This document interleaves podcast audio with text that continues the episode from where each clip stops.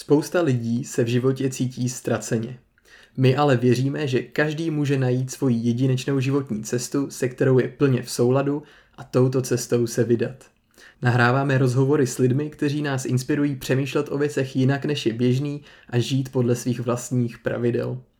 Jmenuji se Vít Aura, moje žena je Lucie Aura a vítáme vás v podcastu Svojí cestou. Někdy se stane, že člověk ucítí touhu vydat se za dobrodružstvím. A když to volání poslechne, často ho to zavede k novým velkým životním uvědoměním. Takovýhle volání poslechl náš kamarád Kuba Pelikán, který se dlouhodobě zabývá optimalizací svýho těla, mysli a života celkově, učí lidi jogu a věnuje se práci s amazonskou očistnou žábou Kambo, která už tady mimochodem v podcastu jednou byla, a to v 17. epizodě. No a Kubu zavolala právě Brazílie, konkrétně amazonský prales a 3týdenní výcvik práce s Kambo medicínou. Nic neplánoval a netušil, co ho potká, zbalil si batoh a vyrazil na cestu. A o tom, co ho na téhle cestě potkalo, si povídáme právě v tomhle rozhovoru. Bavíme se o tom, kde vznikla Kubova touha po hlubším seberozvoji a jak se to stalo, že se vydal do Brazílie. Povídáme si o tom, jak se Kuba dostal k indiánskému kmeni v Amazonii, od kterého dostal jméno Yube, jaké výzvy ho tam čekaly a co si díky nim uvědomil. A taky si povídáme o momentech intenzivního strachu, kdy se k němu do pralesa donesla zpráva o vypuklé válce na Ukrajině, anebo když uprostřed noci hledal v džungli žábu Kambo a přitom tam na něj čekalo něco úplně jiného. Jestli v sobě máte touhu po dobrodružství, kterou si nedovolujete projevit, tak vás možná tenhle rozhovor popostrčí otevřít se neznámu a udělat první krok. A jestli se vám náš podcast líbí, tak ho ohodnoťte, přihlaste se k odběru, sdílejte ho a doporučujte ho, ať se dostane k co nejvíce lidem, kteří taky jdou svojí jedinečnou životní cestou nebo ji zrovna hledají. Přejeme vám obohacující poslech a zároveň se omlouváme za kvalitu zvuku, protože v místnosti, kde jsme tenhle rozhovor nahrávali, nebyla úplně dobrá akustika a kolem občas projížděla auta. Tak je to v rozhovoru trochu slyšet, ale věříme, že si z toho vezmete hlavně ten obsah a ten zvuk nám prominete. Tak jdeme na to. Tak nás tady vítám všechny. Zdravím tě, Luci, ahoj. Ahoj, Víťo. A zdravím tě, Kubo. Ahoj, Víťo. A ahoj, Luci. Ty seš neskutečně inspirativní člověk, aspoň pro mě. Známe se už několik let a ta cesta, kterou jdeš, tak je hodně výjimečná. Není to určitě cesta, kterou by si zvolil každý, a je to cesta, na který potkáváš různé výzvy a hodně na sobě pracuješ a měníš způsob, jakým přemýšlíš o světě, jak tady funguješ, zabýváš se vším možným od otužování přes různý pokročilejší metody osobního rozvoje, dechové cvičení. Postoupil si spoustu cest do zahraničí i za tady s tím učením, konkrétně třeba do Brazílie, o který si budeme dneska povídat. A tak nás vlastně zajímalo úplně na úvod, kde vznikla tady ta tvoje touha vydat se na takovouhle jedinečnou cestu, vydat se třeba do pralesa, hledat nějaký odpovědi, a kde tady v tobě vzniklo. Já ti nejprve chci poděkovat za takovýhle krásný slova. Děkuji za představení vlastně. Kde touha vznikla? Já se domnívám, že to máme každý v sobě už od malička a že když se podíváme třeba do přírody, tak tam taky vlastně buď ten svět roste, ta kytka nebo ten strom nebo to zvíře buď roste, anebo umírá, zaniká. A tak to bych řekl, že je i moje touha a podle mě to je touha u většiny lidí. Vlastně, že to je přirozený proces, že buď rosteme, anebo odcházíme. No a součástí tohoto procesu růstu jsou právě ty cesty, na kterých já poznávám to, co poznávám, případně sdílím s ostatními, co sdílím. A vlastně celá ta cesta do Amazonie, do pralesa, byla jenom součástí vlastně nějakého procesu růstu, kdy já jsem před zhruba 3 rokama, možná 4 rokama poprvé poznal žabku Kambo, která je silně očišťující, je to vlastně, s ní se pracuje, je to medicína, respektive ten sekret z ní se používá jako medicína k očištění těla, mysli i ducha. A mě ta žabka zaujala, podstoupil jsem vlastně ten proces s ní a a hodně mi vzala, hodně mi dala a mě vlastně natolik fascinovala, že po 2 letech ještě několikáty práci s ní jsem se rozhodl, že s ní chci pracovat i pro veřejnost. Že vlastně to, co mě dala a to, co mě vzala, tak bych chtěl tu možnost tohoto prožitku nabídnout i lidem kolem sebe. Že vlastně ona může být ku prospěchu i dalším lidem, třeba který znám nebo který o mě vědí. A já vlastně můžu být prostředníkem pro tu žabku, aby mohla pomoci dál. No a tak to byl nějaký impuls vlastně, na který se zrodil.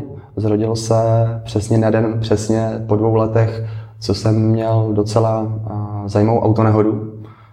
Vyvázli jsme jako všichni zdraví, živí, ale ta autonehoda hodně taky vzala a taky dala. Bylo to takové jako zrcadlo vůči tomu, kdo jsme. Hodně jsem vlastně v tu chvíli pozoroval svoje nastavení, jak zvládám emočně vlastně a jak přistupuju k tomu momentu té nehody. No a je krásný pozorovat vlastně, jak ten život je v cyklech. A je vlastně 2 roky na to přesně, ten den, mně přišla ta myšlenka, hele, pojď do toho, pojď se učit práce s Kambem a pojď vlastně tuhletu příležitost nabídnout i ostatním. No a v ten den vlastně jsem vzal telefon, zavolal jsem Tomášovi na Zladovi a poprosil jsem ho, jestli by mě nenasměroval na cestě v učení se tady s tou žabkou pracovat, nebo jestli by mě neučil. On, mně se líbí jeho přístup vlastně samotný k tady té věci, k té situaci, kdy on mě řekl, OK, hele, já tě učit úplně, já necítím, že bych tě chtěl učit, já ani necítím, že by bylo OK, abys tady běhal po republice a říkal, mě učil někdo z Čech, ale na začátku roku příštího, v zimě vlastně, odlétám do Brazílie a jestli chceš, tak se můžeš přidat a společně tam najdeme nějakého učitele, který ti ty znalosti, tu nauku a samotný ten proces předá. Podstoupíš si tam několikrát Kambo, jo, oni ti k tomu řeknou víc a naučí tě s ním vlastně pracovat. To jsem ještě nevěděl, od koho se vlastně vůbec budu učit, jenom jsem cítil, že to je ta cesta. A takhle vlastně jsem se dostal k cestě do Brazílie. Vlastně celá ta cesta vlastně započala, když opominu ten proces růstu, který každý v sobě máme a podle mě každý ho cítí sám v sobě. Tu chuť růst, tu chuť vzdělávat se, tu chuť vlastně zkoušet třeba i něco nového nebo posouvat to stávající dál. Tak to byla jediná vlastně myšlenka, která mě přišla zhruba vlastně minulý rok na podzim, že to je to ono. No. A pak stačilo jenom vzít telefon, zavolat konkrétní osobě a už jenom sleduješ a vlastně jsi jenom svědek toho všeho kolem, co se odehrává, co se děje. A jsi jenom jak kdyby figurka, která jenom prostě jde tam, kam jde. Tak jsem to aspoň vnímal já, protože mě od toho telefonu po samotný ten let do Brazílie a celý ten proces učení se v Brazílii nebo v tom pralese až doteď vlastně, tak mi to přijde, že jsem tak jako jenom ten pozorovatel, ten svědek toho všeho a wow, to je neskutečný. A furt to tam chodí, furt další. Takže to je možná i taková jako zajímavá možnost nebo příležitost pro všechny z nás, když přijde nějaká myšlenka, kterou cítíme, že jde zevnitř, z toho srdce, tak možná se jí chytit a prozkoumat jí dál, jako například právě tady tu myšlenku, kterou jsem prozkoumal tím stylem, že jsem zavolal někam a nejenom boom. A jsem v Brazílii, učím se od jako opravdu velkých indiánů nebo šamanů a teď jsme tady my 2 nebo my 3 vlastně a povídáme si o tom vlastně a teď zažili jsme krásnou procházku v lese, příjemný sdílení a to všechno vlastně se jako, podívejte se na čem to vzniklo, na jedné prostě myšlence nebo nějaký jako chuti, tohle chci dělat. Takže jsi jenom tak zbalil a odletěl do Brazílie bez nějakého konkrétního plánu, prostě si tam jenom měl nějaký kontakt a rozhodl ses, že to je to, co tě volá a co chceš podniknout. Jo, de facto téměř takhle to bylo. Potom, co jsem zavolal Tomášovi, tak mezi tím jsme se ještě vyměnili pár zpráv a probrali jsme, jestli tam teda poletím nebo ne. Vlastně my jsme měli odlítat už v prosinci, ten let nám ještě přesunul na jindy, protože tenkrát vlastně covid a do Brazílie pouštěli lidi jenom s očkováním, což pár z naší vlastně skupiny očkování nemělo, takže jsme nemohli jako společně jako grupa odletět. Takže se to posunulo zhruba o měsíc, kdy už jsme odletěli s Tomáčem jenom sami. Ale přesně takhle to bylo. Já jsem vlastně vůbec nic neplánoval. A jenom jsem cítil zevnitř, že to je ono, že ta cesta má smysl, že mi to dává ten smysl. Takový to prostě ten mráz, když vám pobíhá po rukách nebo po zádech a vy cítíte do morku kostí, že to je ono. Tak tomu jsem se naplno odevzdal. Vlastně jsem se odevzdal i tomu, že jsem nečetl ani o Brazílii nic, ani o tom pralese nic. Prostě jsem vůbec neřešil, jo, spousta lidí kolem mě říkalo, hele, a ty se tam nebojíš? Tam jsou zvířata, šelmy, tygři, krokodýly, jo, pavouci a tady ty různý jako hadi. Protože to je nebezpečný. A já jsem vlastně se tomu vždycky smál, protože říkám, ale já vlastně nevím. Já věřím v život, já věřím v tu cestu, já věřím sám v sebe. Věřím v to, že to něco uvnitř mě, ono ví, kudy. A pak vlastně já nepotřebuju zvenčí informace, jestli tam je tygr, jaguár, anebo jestli tam je nějaký jedovatý had. Protože v tom místě ve finále ty informace jsou mě stejně jedno.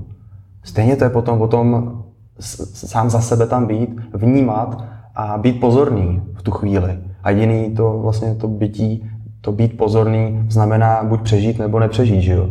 A to jestli máme načteno, že tam jsou jaguáři nebo různý jako predátoři, tak možná spíš nám může jako limitovat samotné poznání, protože někam třeba bychom nešli. Jen protože si myslíme, že to je nebezpečný.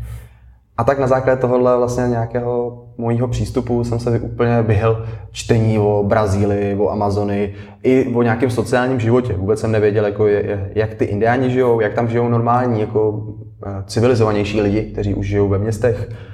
Vlastně jsem vůbec nic nestudoval a jenom jsem věřil Tomášovi, že na té naší společné cestě potkáme nějakého ideálního učitele, že ten učitel tam je, a že my prostě za ním přijedeme, on mě předá vlastně to, co už jsem cítil, že mě má být předáno a že já to potom vlastně budu předávat dál. Takže jo, jediné, co jsem vlastně naplánoval, tak to bylo pár věcí, které jsem si chtěl vzít sebou. Takže jsem si udělal, to byla jediná věc, kterou jsem já tam vlastně podstoupil. Já jsem si udělal seznam věcí, protože já jsem jel jenom s baťohem a ten baťoh mohl mít jenom 12 kilo. Myslím, že to je 12 kilo nebo 12,5. A tak jsem si sepsal seznam věcí, které jako asi tak nějak potřebuju. A měl jsem doma váhu a vážil jsem si ty věci, abych tam narval do toho batohu, protože jsem nechtěl táhnout kufr. Mně to přišlo velmi jako takový nepraktický. A co ti zabralo nejvíc váhy? Co mi zabralo nejvíc váhy? Já si myslím, že to byla nafukovačka. Že nafukovací madrace tam má zhruba jako 600 gramů, možná. A ještě možná víc, skoro kolem kila má houpací síť. Jo, takže to byly jako velké položky. Překvapilo mě powerbanka, tam má nějakých asi 400-500 gramů, možná takhle. Co mě překvapilo, tak kolik vlastně můj ručník vážil. Jsem si myslel, že je lehčí. A odvážil nějakých 300 gramů. Pak mě překvapilo třeba, že klasický Lightning kabel k iPhoneu nabíjecí, tak měl 15 gramů. A jel jsem tady do takovýchhle detailů, abych to prostě tam natlačil. A pak jsem si dovolil třeba vzít ještě 2 knížky navíc, protože mi tam vznikl prostor, takže abych tam měl co číst, takže byla knížka třeba nějakých 100-150 gramů. A takhle jsem si fakt dělal seznam, takže to byla jediná věc, kterou jsem opravdu plánoval pro to, abych vlastně se vyhl případným následným komplikacím s tím kufrem a že se tam někde prostě v džungli plahočím nebo ho musím držet v ruce. Jo, ten batoh prostě je furt pohodlnější. No, takže to byla zábava, to byla jediný plánování, jinak jsem na nic vlastně nepřemýšlel a naopak jsem se držel té metody, že do poslední chvíle vlastně se ani nebalím a ani neutíkám a hlídám si tu pozornost na to, co chci konkrétně dělat a že ji neutíkám už do té Brazílie. To znamená, jestli já jsem odlítal vlastně 13. února, plus minus, myslím, že to bylo 13-14, tak já vlastně třeba 5 dní před tou Brazílií jsem ještě vůbec neřešil myšlenky typu za týden odlítám. Ale furt jsem byl prostě fokusem na to, co já potřebuju, protože kdybych vlastně tu mysl nechal odběhnout, tak vlastně nejsem teď a tady, že? Nejsem v té přítomnosti, nejsem v samotné praxi. Nemůžu vlastně jako vykonávat to, co vykonávám v plném rozsahu. Takže to bylo zajímavé i tohodleto se držet, že naplánovat si věci, OK, zabalit se, asi 3-4 dny předtím maximálně a nechat to být, prostě plně se odevzdat. Je to zkouška, podle mě to je i pro mě jako člověka, který vyrůstal v přírodě a užívám si jako života tím stylem, že přijímám to, co mě přichází, a plánování hraje nějakou roli, ale podle mě ten člověk si užije ten život možná o něco víc, případně komu by to dělalo problém, tak ať to vyzkouší a pak pozoruje, co mu to přineslo, ale za mě je to právě to přijímání toho, co přichází, spontánněji, než nějaké plánování si toho, tu památku vidím, tu vidím a pak najednou tam přijdu, jenom se to jako odškrtnu a je to. Za mě, když si nenapíšu, že tu památku uvidím, tak tam mám ten prožitek na tom místě, daleko hlubší. Takže toho jsem se jako držel, no. Ale i tak přesto pro mě to nebylo jako někdy snadný. Jako... Měl jsi někdy myšlenku na to, že by si chtěl jet za nějakýma medicínama do Střední nebo Jižní Ameriky už předtím? Nebo to bylo poprvé úplně? To je dobrá otázka, to je moc hezká otázka, protože já jsem vyrůstal vlastně v přírodě. Já sám s radostí a takovou jako s lehkým nadnesením nebo s lehkostí říkám, že mě příroda stvořila a vychovala, protože já vlastně od nějakého roku, možná roku a půl, jsem žil na samotě, na statku. Kolem sebe jsme měli vlastně zvířata, prvního živočicha krom mámy a vlastně ještě táty, tak jsem poznal živočicha to je. Kromě mamky a taťky, tak jsme vlastně měli v bytě morče a psa. A moji nejbližší přátelé vlastně byli morče a pes, protože máma ta potřeba se o nás postarat. A potřeba schánit takové peníze, že, aby nás uživila. My jsme tenkrát žili ještě v sociálně slabém domě, takže ty příjmy nebyly takový a máma vlastně tou pozorností dávala mi ohromné množství lásky, ale furt tam je ten fokus o to přežití z její strany. Takže ona prostě se oháněla, aby jsme vlastně měli to bydlení. A moji nejbližší přátelé vlastně byli morče a pes, se kterými jsem vyrůstal. Pak jsem se přestěhoval vlastně právě v tom roce na venkov, kde najednou bylo ještě 60 ovcí, 3-4 koně, slepice, prasata, nějaká koza, hromada koček, že jo, kachny, 3 čínský prasátka a takhle. Já mohl bych, jo, možná jsem na nějaký tady ty známý zapomněl.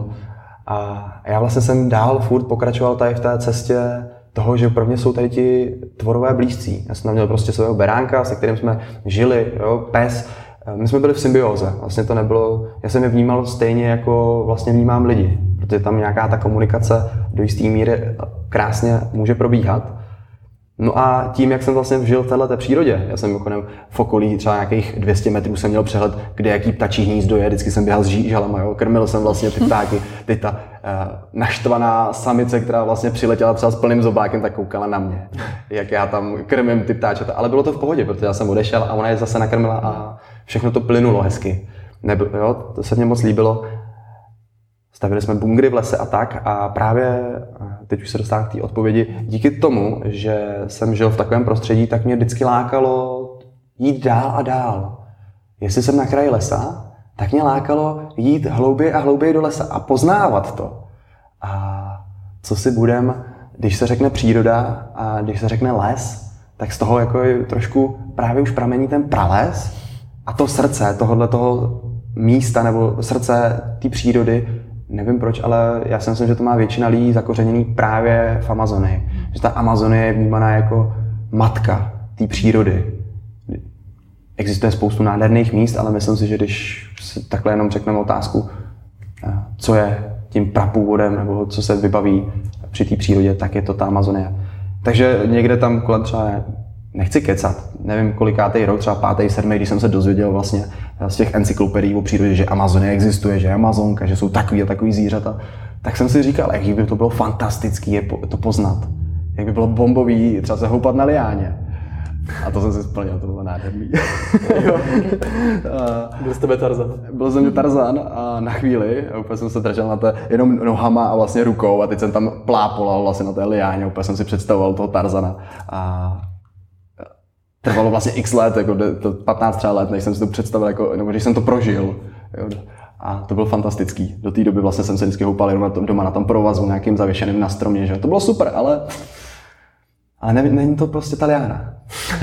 Liána je liána. Liána je liána. Mě vždycky fascinovalo, že lidi si vysněli, kam poletí, že poletí třeba do té Brazílie nebo do Kolumbie za nějakýma medicínama. A jak tam najít toho správného učitele? Tady ty příběhy mě vždycky jako fascinovaly.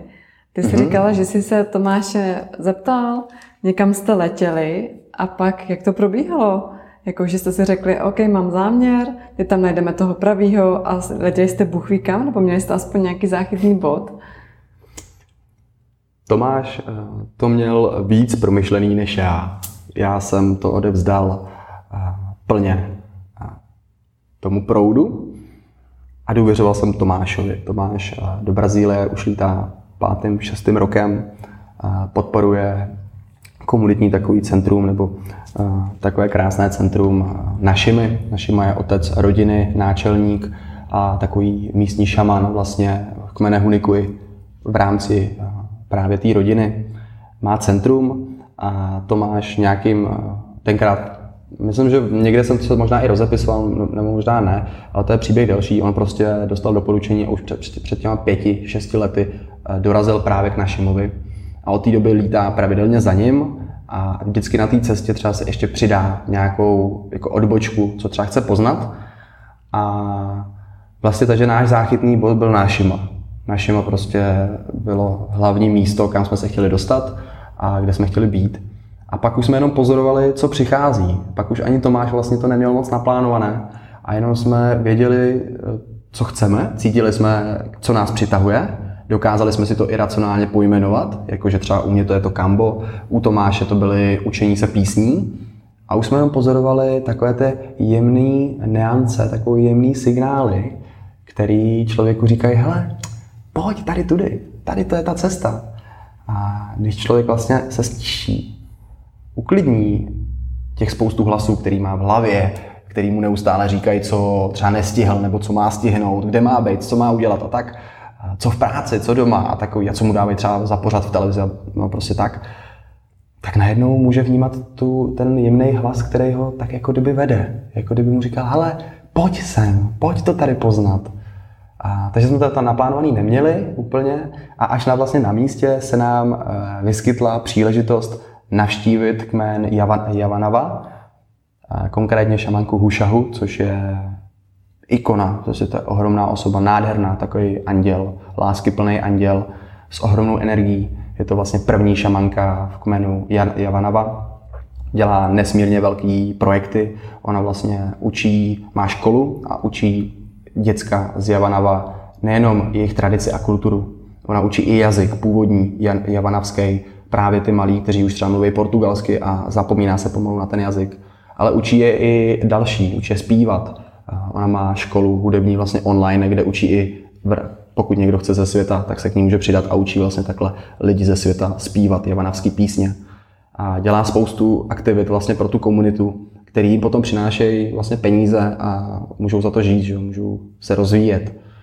A nám se dostala příležitost jí poznat, jí být s ní, být v té jejich komunitě a učit se od nich právě pro mě třeba to Kambo, a pro Tomáše učit se písně Yawanawá. Takže to bylo úplně skvělé, jak to sešlo, prostě tak to mělo být. No a pak už prostě jsme se nám rozhodli, že jo. Samozřejmě tam nějaký ten impuls toho rozhodnutí. Jsme měli vlastně příležitost a zase buď se rozhodneme udělat ten krok a poznat to, co tam nám ta příležitost naskýtá, anebo couvnout.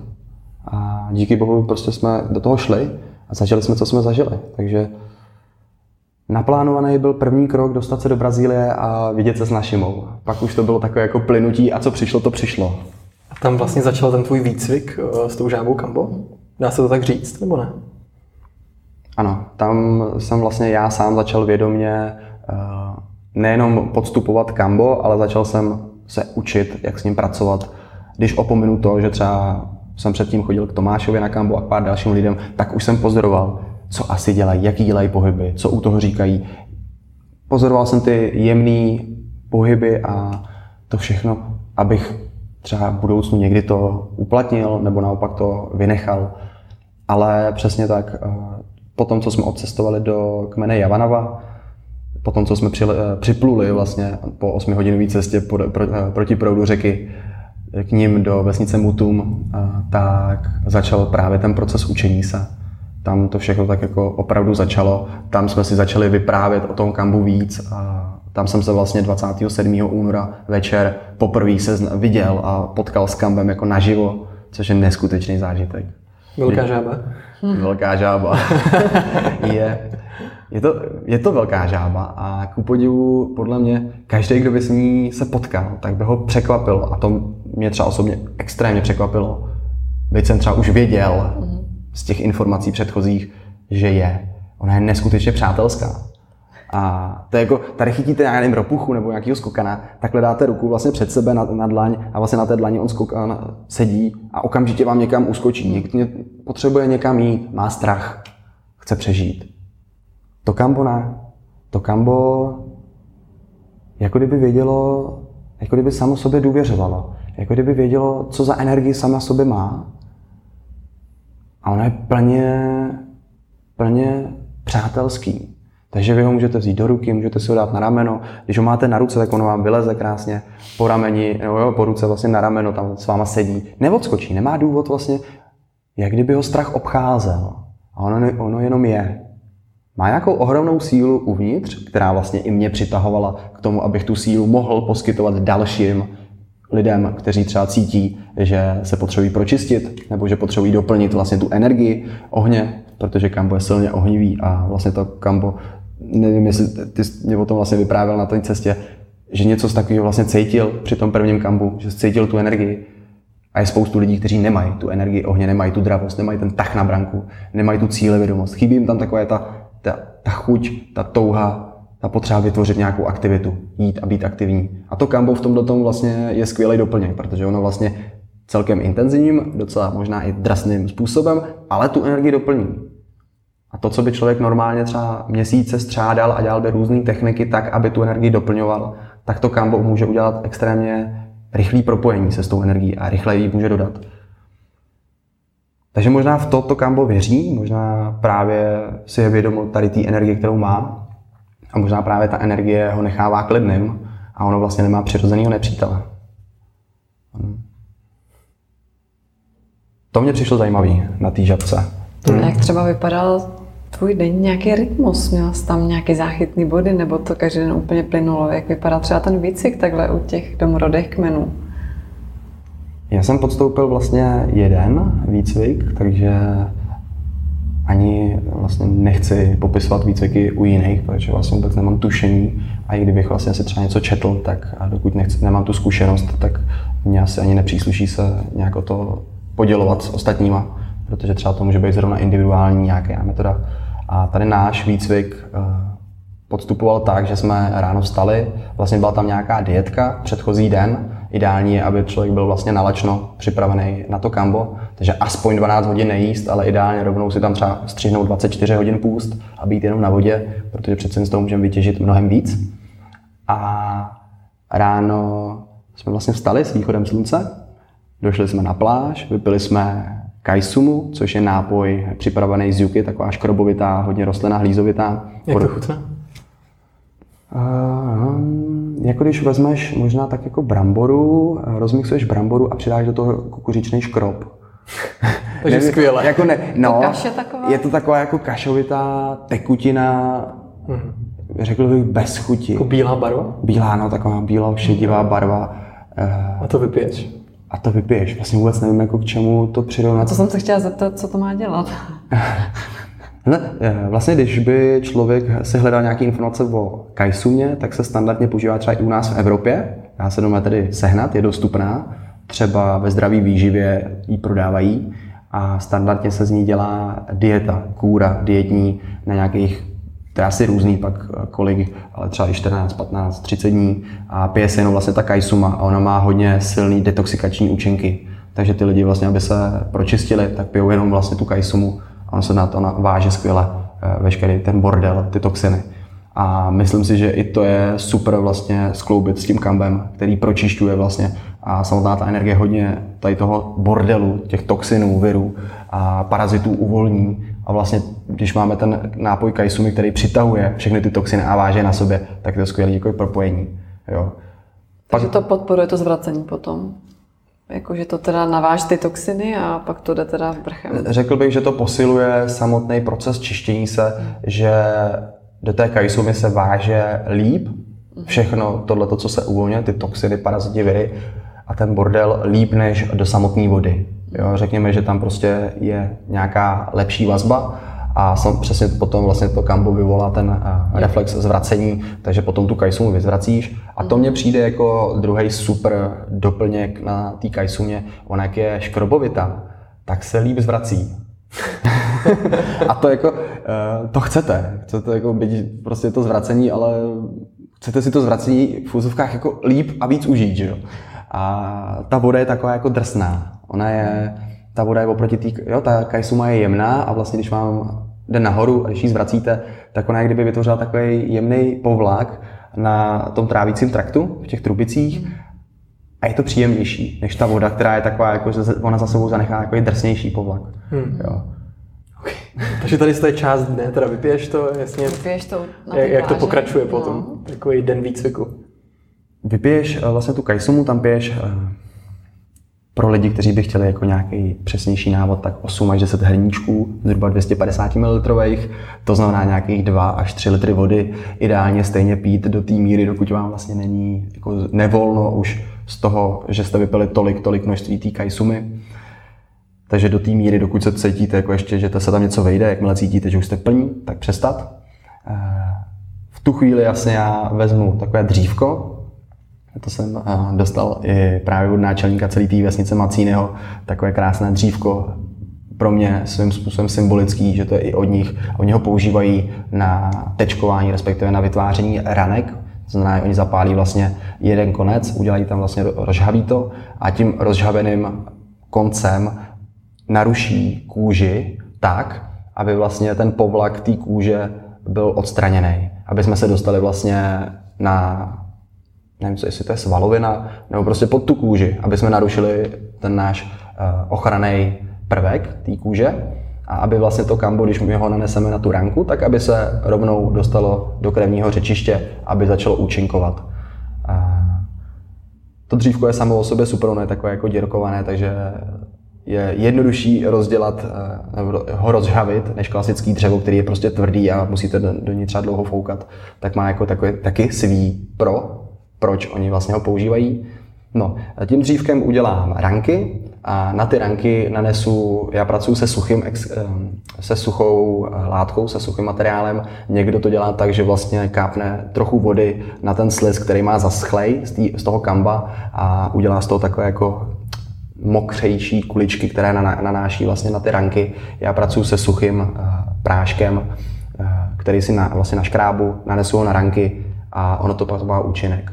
V samotné Amazonii, tak tam to probíhalo tak, že my jsme měli přímo tu žábu, na každý proces jsme měli novou žábu a oni přímo vzali vlastně ten sliz, ten sekret, ono to je jako nějaké mléčí, nějaký pot, tak oni přímo jenom seškrábnou takhle z té žáby ten pot a rovnou vám to nanesou na ranku. Aha. Takže to je nejčerstvější, jak může být a má to svoji energii, má to sílu, jako opravdu tam cítíte, že to je čerstvý, že to vlastně se vyhlo tomu procesu zaschnout a pak to aplikovat. A má to svoje kouzlo. Jo. No, takže oni vlastně nanesou ten sekret. A ty si uděláš ty body sám a oni to pak nanáší, nebo oni to dělají? Dělá to někdo, kdo vlastně provází tím kambem. To znamená, vlastně já jsem tam jel s tím cílem stát se svým způsobem průvodcem. On má to dřívko, on to má, tam nanáší. Ano, přesně tak. Je to vlastně nějaká osoba, která je zprostředkovatelem pro to kambo, aby mohlo pracovat, takže on má to dřívko, on mě udělá, nám to vlastně dělal první dírky a první ranky právě Macíny, náčelník té vesnice Mutum v kmenu Yawanawá. Udělal nám ranky, nanesl vlastně sekret a pak nás jakože vypustil, před námi byla taková plážička, vlastně to bylo na kraji řeky, kde jsme byli při tom východu slunce, takže on nás jako vypustil na tu pláž, kde už byly připravené židličky, tam jsme si sedli a čekali vlastně, než samotný proces čištění začne. Proces začal, nevím, jestli je vůbec jako vhodný lidem, do jaký hloubky vlastně lidem vhodný popisovat ten proces. Já bych tady jako doplnil, že my jsme vlastně nahrávali v minulosti podcast s Vojtou Chládkem, kde jsme vlastně dopodrobna se bavili o tom, jak to probíhá, takže jestli to někdo chce slyšet dopodrobna, tak asi může poslechnout sám. No, jo. Nám spíš jde o tu tvojí cestu. No. Super. Jo. To je ideální. No, Vojta si myslím, že má úplně úžasné zkušenosti v tomhletom, takže je taky velkou inspirací. Jo. Takže když budu pokračovat, tak jsme se vlastně vyvraceli na té pláži a co bylo fantastické a co já třeba hodně spojuju právě s prací s kambem, je prvek vody. nejenom vlastně vypít hodně vody, ale být někde u nějakého zdroje vody.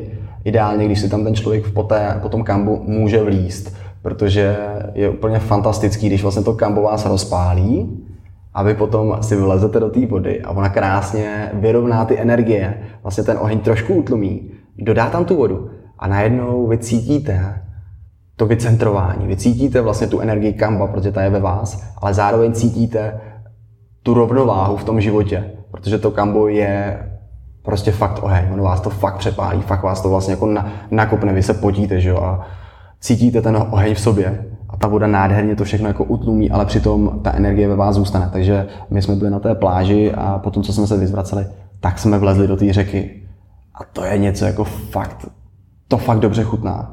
Vy vylezete ven a cítíte se jako znovu zrození, prostě wow. Teď jsem tady a teď prostě jsem schopnej všeho, cítím prostě, jak ta energie ve mně proudí, jak, jo, opravdu jak znovu zrození. Tak to je jedna z věcí, která mě vlastně tam inspirovala a hodně mi chutnala a to jsem tady nezažil. A pozoruju, že jako ne příliš lidí, kteří pracují s kambem, tak tady ten prvek do toho vnáší a za mě vlastně to byl jeden jako z toho něčeho, co má opravdu přidanou hodnotu. Jo.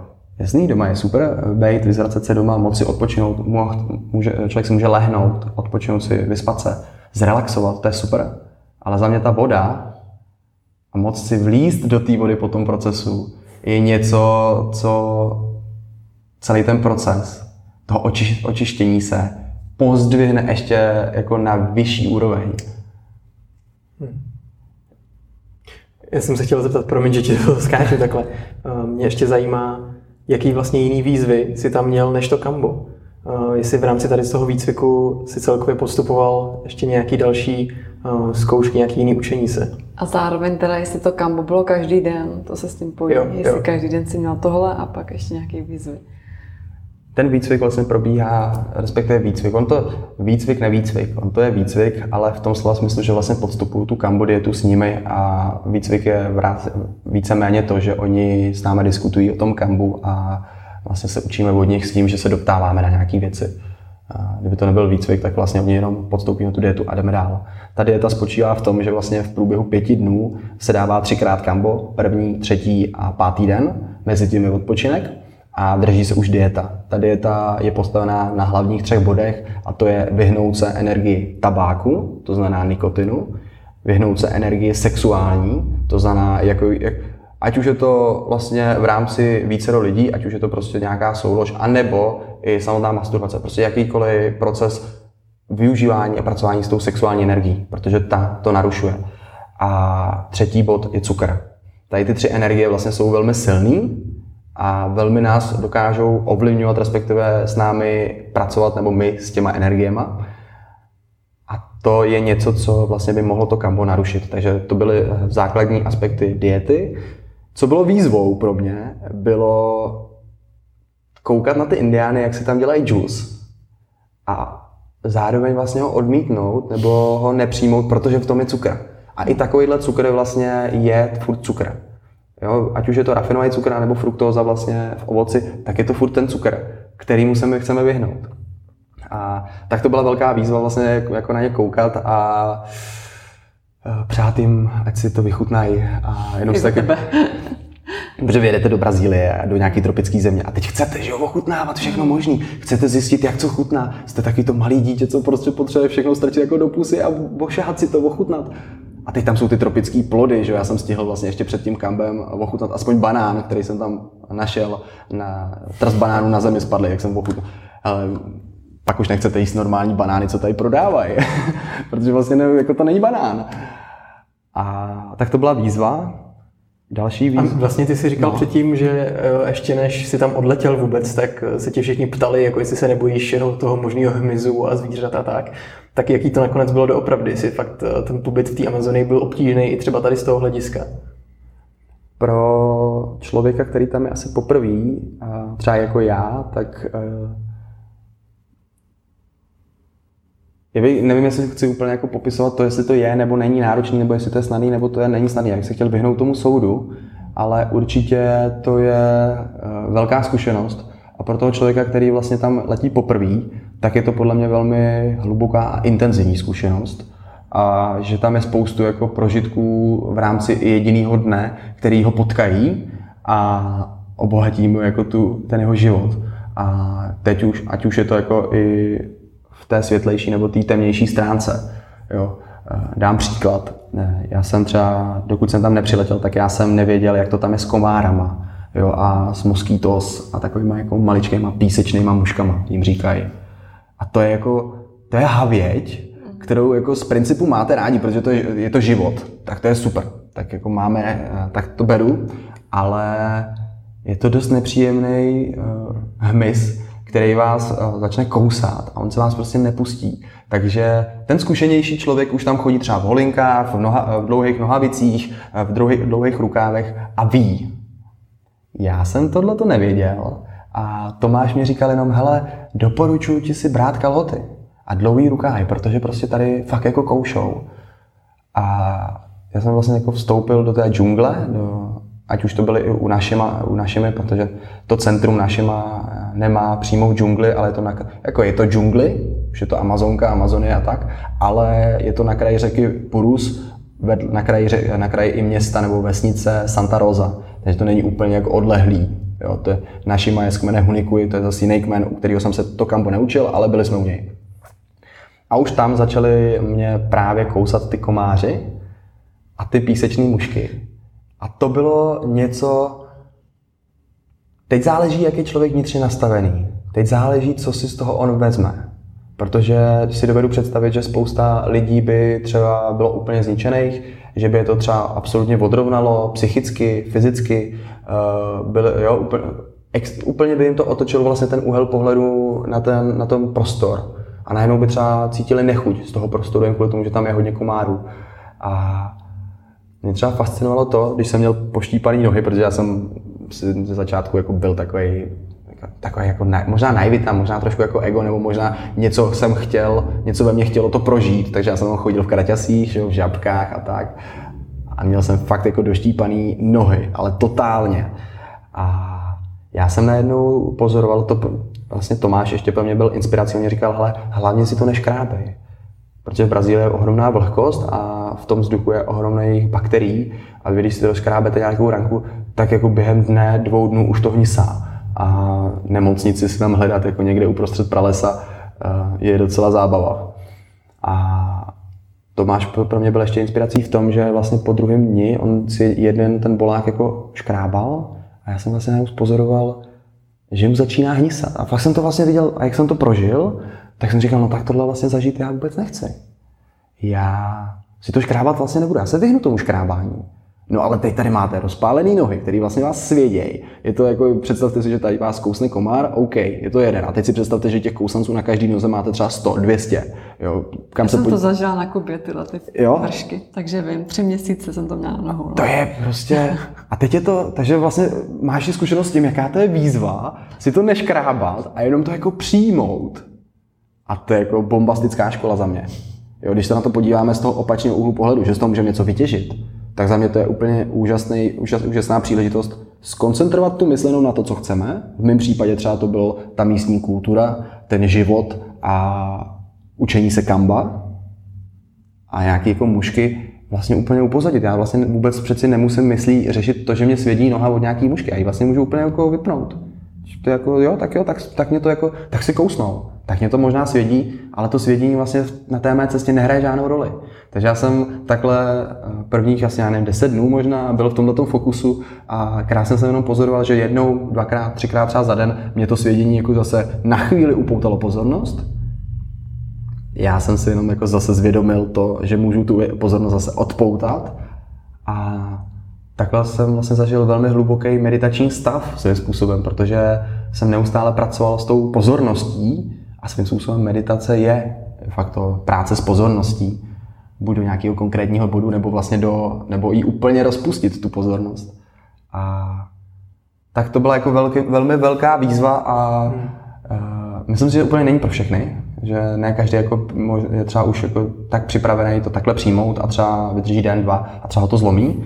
A já jsem si vlastně vychutnával ty přínosy, které mě to přinášelo a opravdu jsem vnímal každý den, jak vlastně i ta moje mysl, ta pozornost, když si ho představíme jako sval, jako nástroj, který můžeme posilovat, tak jak díky jenom je takový jednoduchý jako banalitě, jako jsou štípance na nohách, může být posilována. Jo, takže určitě tam jsou výzvy, určitě tam jako člověk potká spoustu výzev, spoustu zvířat, živočichů, hmyzu, pavouků, takže kdo se třeba malčí, kdo má arachnofobii, tak jsem nevím, jestli úplně by byl spokojený, když třeba metr nad hlavou objeví prostě pavouka jak udláň, nebo tarantule tam prostě běhá, Tak jako výzvy tam jsou. To chceš. Jo, výzvy tam jsou, ale myslím si, že člověk, když tam, nebo takhle, já to vnímám sám u sebe a to mě naučila příroda, že když vstoupíme do toho lesa, do té přírody s láskou, s pokorou, vůči tomu prostředí, vůči těm živočichům, kteří tam žijou, tak vás to přijme. Jasný, nebudeme asi zakázat do extrému, že bychom šli přede lva a s pokorou mu vysvětlovali, že ho máme rádi a čekali, že on to přijme, že jo. Zase tam je nějaký ten hlas vnitřní, který nám říká, kde jsou ty hranice. Ale já si myslím, že ty hranice častokrát bývají mnohem jako dál, než si my myslíme. A že naše nějaký parazit v hlavě, jak kdyby vytvářel třeba zdi jako už metr před náma, ale reálná hranice je možná jako v nedohlednu. A tak jsem přistupoval i v té Brazílii k tomu. No. Jak dlouho jsi tam byl vlastně? 3 týdny. Odletěl jsem tam na 3 týdny. A byl tam něco, když jsi fakt bál? Měl jsi někdy strach? Nebo všechno jsi to bral tak, jakože to je pro tebe výzva? Do jisté míry podle mě strach je na místě. Pro mě strach ve slovy respektu a právě třeba jako té pokory k tomu místu, protože i svým způsobem to je strach, trošku jako přetransformovaný. Možná se to pozná potom na míře stresu a když si člověk potom jako začne pozorovat tep, tak zjistí, jestli ten strach je vlastně v té podobě respektu a pokory k tomu něčemu, anebo jestli to je strach takový ten zžírací, který nás dostane jenom do stresu, do napětí a je takový ten nepříjemný, ne tolik chtěný strach. Měl jsem tam respekt, jsem měl vlastně od prvního momentu, kdy jsem vstoupil do džungle. Respekt to je vlastně od prvního momentu, kdy já jsem vlastně respekt a pokoru měl už od samotného odletu, protože já jsem do té doby neletěl, jsem letěl jenom jedinkrát letadlem předtím, takže jako najednou si střihnout 12 hodin přes oceán a dvakrát přestoupit, pro mě byla docela výzva. A tak toho jsem měl jako respekt už. Ale nebál jsem se, to ne, to zase bych úplně takhle necítil ten stres, nezvyšoval mě to tep, byl jsem v klidu, ale bylo tam prostě jako taková jako zvědavost, jak to dopadne. Na ten let chyběly rady letušky, víš? No jo. No, to možná mi tam chybělo, že jsem... Měl si napsat Lucie a bylo by. Příště. Přineslo to, co se to přineslo. Kouknul jsem pár filmů, přečetl jsem pár nějakých stránek a dobrý. A koukal jsem se na oceán vlastně z vrchu, super. Strach jako takovej tam byl dvakrát. 2 momenty, kde jsem ucítil na nějakou chvíli strach. První chvíle, vlastně ten strach byl v jeden den. V jeden stejný den mě přišel 2krát do cesty strach, jakože že jsem cítil, že mi to zvedám tep. A ten první strach byl, když se Tomáš připojil na internet, protože my jsme tam nebyli online, my jsme tam byli kompletně odřízlí, tam není signál a internet je jenom u náčelníkova domu stylem, že otevřete nějakou stránku, třeba aktuálně.cz a čekáte 15-20 minut, než se načte. Takže takováhle rychlost internetu. Tomáš mě říkal tenkrát, že čeká asi 5 nebo 10 minut na zprávu, jako než se mu načte. A on vlastně potom po té době nějaké, třeba už 7, možná delší době, po 7 dnech nebo díl, se chtěl připojit na internet a dát vědět rodině, protože má 2 malé děti vlastně tady doma s ženou, který tady nechal, což je taky velká zodpovědnost, že jo, i pro tu ženu, která se stará o tu rodinu a je to zároveň i výzva, jak pro ženu, tak pro muže, takovýhle krok podstoupit. Tak on se chtěl připojit na internet a jeho žena mu vlastně napsala nějak ohledně té situace, která se tady odehrává právě, a to bylo období 27. nebo 8, ne, to bylo nějak 26. 27. února. A to se právě rozjela, že ta válka, toto všecko tady. tady u nás v Evropě. A to byl silný moment, protože vlastně tenkrát ještě hodně lítaly i dezinformace a různé jako informace, které nebyly úplně třeba pravdivý, relevantní, nebo měly nějaký pofidérní jako základ. No a k nám se dostala informace, že se to rozpuklo ve velkým, že to není jenom jako někde tamhle na Ukrajině, byť přeju, aby to tam už skončilo, aby jsme jako žili spíš v míru a v lásce. Na druhou stranu je přirozený zažívat i tmu, proto abychom věděli, že existuje světlo, že jo. A jestli tohle je nějaký temný období, tak je to jenom přirozenou součástí toho cyklu života tady na té planetě. A tím to nechci zlehčovat. Myslím si, že co se tam prožívá, jako je emočně velmi bolestivý. A hlavně pro ty lidi, kteří to tam prožívají. Já mám třeba kolegu v práci, který má rodinu na Ukrajině. Jeho žena má taky rodinu na Ukrajině. A vidím přímý dopad i na takovýhle lidi, kteří tam jsou vázaný emočně i na rodinu. Ale furt si potřebujeme podle mě uvědomovat to, že to je přirozená součást života. OK, je to hnusný. Není pěkný, prostě, když vidíme, není to láskyplný, když vidíme, že někdo umírá nebo někomu někdo ubližuje. Ale furt podle mě by nám mohlo pomoct právě to a držet se v klidu to, že si uvědomíme, OK, je to nějaká součást toho života, je to období tmy a my bychom bez té tmy, bez té noci tady vlastně nevěděli, že je světlo, že je den. No a tak Tomáš vlastně takhle přišel a v rámci těch dezinformací, který tady se šířila toto, tak nám přišla informace, že se to kompletně prostě rozjelo, že Putin chce Polsko, Česko. Možná to jsou maličko zkreslené informace teďka, i co já přijám, protože já úplně si nevybavuju přesně, jak ty informace, které jsme dostali, byly. Jo. Ale ta informace, kterou my jsme dostali, vlastně byla v duchu toho, že Putin nechce jenom Ukrajinu, ale že už stíhačky jsou zaznamenané nad Finskem, nad Norskem a tady v těch oblastech a že jako opravdu do toho valí. A že třeba může valit ještě víc. Do toho vlastně jsme nikdo tady v Česku vlastně nevěděl, co se kloudně děje, že teď ty reakce států a kompletně toto všechno jako reagovat na takovouhle věc je velmi podle mě náročný. Není to úplně nejsnadnější, že? Protože to se odehrává velmi rychle a dneska co bylo, tak zítra už je úplně jinak. No a tak takovýhle informace, když vy dostanete v momentu, kdy jste úplně na druhý koutu planety, odřízlí úplně od života, od světa, a jdete si za tím svým, tak jsou jako mají docela váhu. A teď vy vlastně v tu chvíli jako úplně neřešíte, jestli to jsou nebo nejsou dezinformace. O to hůř možná, nebo o to méně snadné bylo to, že ten internet tam byl tak rychle, jak byl. A my jsme nemohli si dohlédnout na aktuálně.cz nebo na nějaký stránky prostě, jaká je situace. Takže my jsme jako pracovali jenom s informacemi, které jsme měli vlastně poslaný od té ženy. A vnímal jsem, že nás to docela v ten moment na nějakou chvíli každýho z nás rozhodilo. Mě to dostalo třeba na nějakých asi 5 minut, kdy jsem se dostal do stavu, který byl velmi léčivý, ale zároveň náročný na prožití. Protože já jsem se dostal do stavu, kdy vlastně jsem kompletně najednou začal přijímávat i to, že se třeba nemám kam vrátit. Víte, vlastně vy jste ve fázi, kdy vy fakt jako nevíte, co se děje. A ta hlava pracuje, že jo? A zastavit ty myšlenky v takovou chvíli, když vlastně tam jsou ty emocionální vazby na rodinu, kde já tady vlastně mám tátu, mámu, bráchu, celou rodinu, vlastně babičku, příbuzný, ale i kamarády, vlastně vás. Vy jste vlastně, myslím, že tenkrát v tu chvíli byli sice jinde, ale... My jsme byli v Čechách, ale jsme po naší oficiální svatbě. Pár dní. No tak... To je taky super, že taky vlastně jste prožili a pocítili vlastně, jak to dokáže ten plynulej tok toho života trošku jako úplně jinak přibarvit. A tak vlastně najednou jsem se ocitl třeba na 5 minut ve chvíli, kdy jsem přijal i to, že třeba opravdu už nemám nikoho. A že třeba už tam i zůstanu. Že vlastně na tomhle světě vlastně mě to vzalo úplný lpění. Já jsem se koukl do batu, říkám, OK, tak mám telefon, mám nabíječku, mám peněženku, mám pas, mám pár drobných, mám spacáka, opací síť.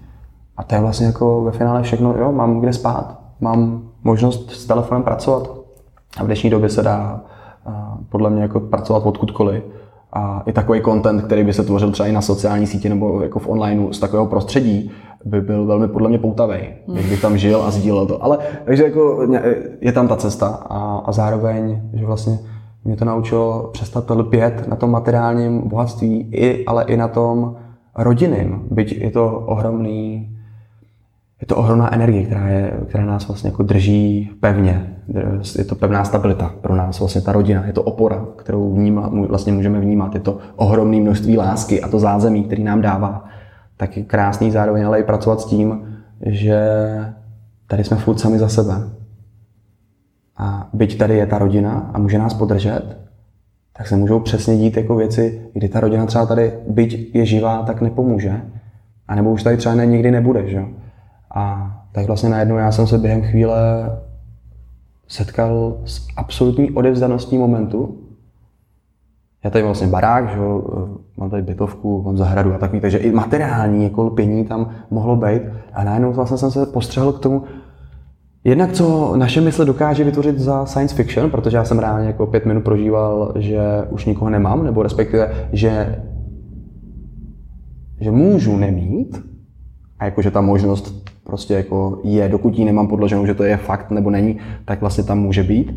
No a že vlastně už se nemusíme mít kam vrátit, no, že reálně třeba už lety jsem přestanu létat a že já vlastně navždy budu žít v Brazílii, což by bylo super, jako Brazílie je super, tam máte krásný počasí, tropický deštný prales, jdete do džungle, jo, banány, ananasy, toto všechno je nádherný, já jsem jako, ten, kdo to zažil, anebo kdo to zažije, prožije, tak mu to fakt jako rychle zachutná. A návrat sem zpátky je taky super, protože tady zase máme jako technologie a toto všecko na velmi vyspělé úrovni.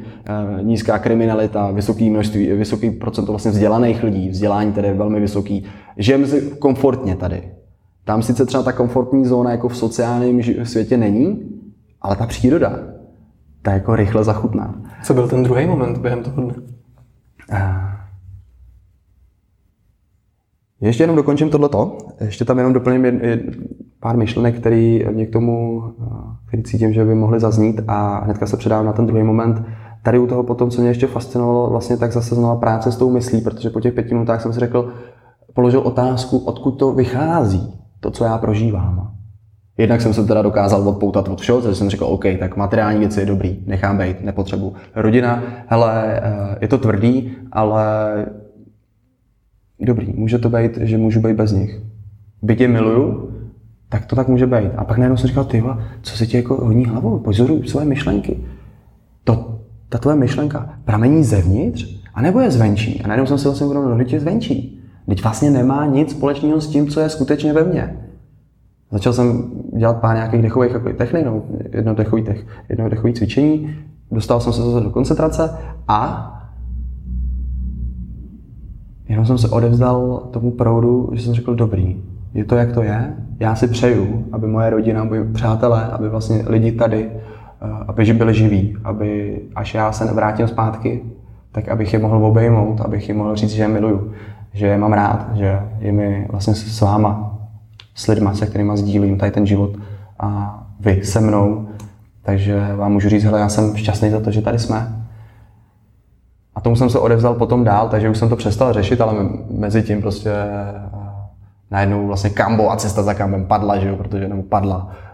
Na těch 5 minut prostě jsem úplně se ztratil jako pozorností. A pak jsem si řekl, hele, OK, jsi tady za Kambem, máš tu cestu Kamba, takže jdeš pro to Kambo.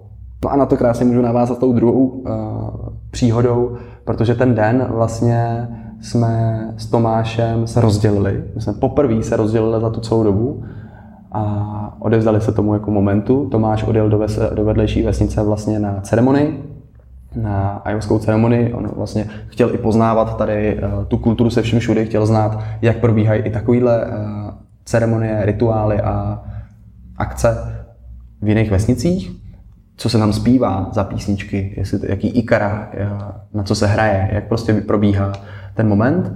A já jsem domluvil vlastně s přítelem jedné úžasné osoby, dcery legendárního šamana Páže Tata, který umřel minulý rok ve 104 letech, tak s ním jsme měli domluvený, že půjdeme v noci na Kambo, že ho půjdeme sbírat a že zítra vlastně započne už ten můj výcvik.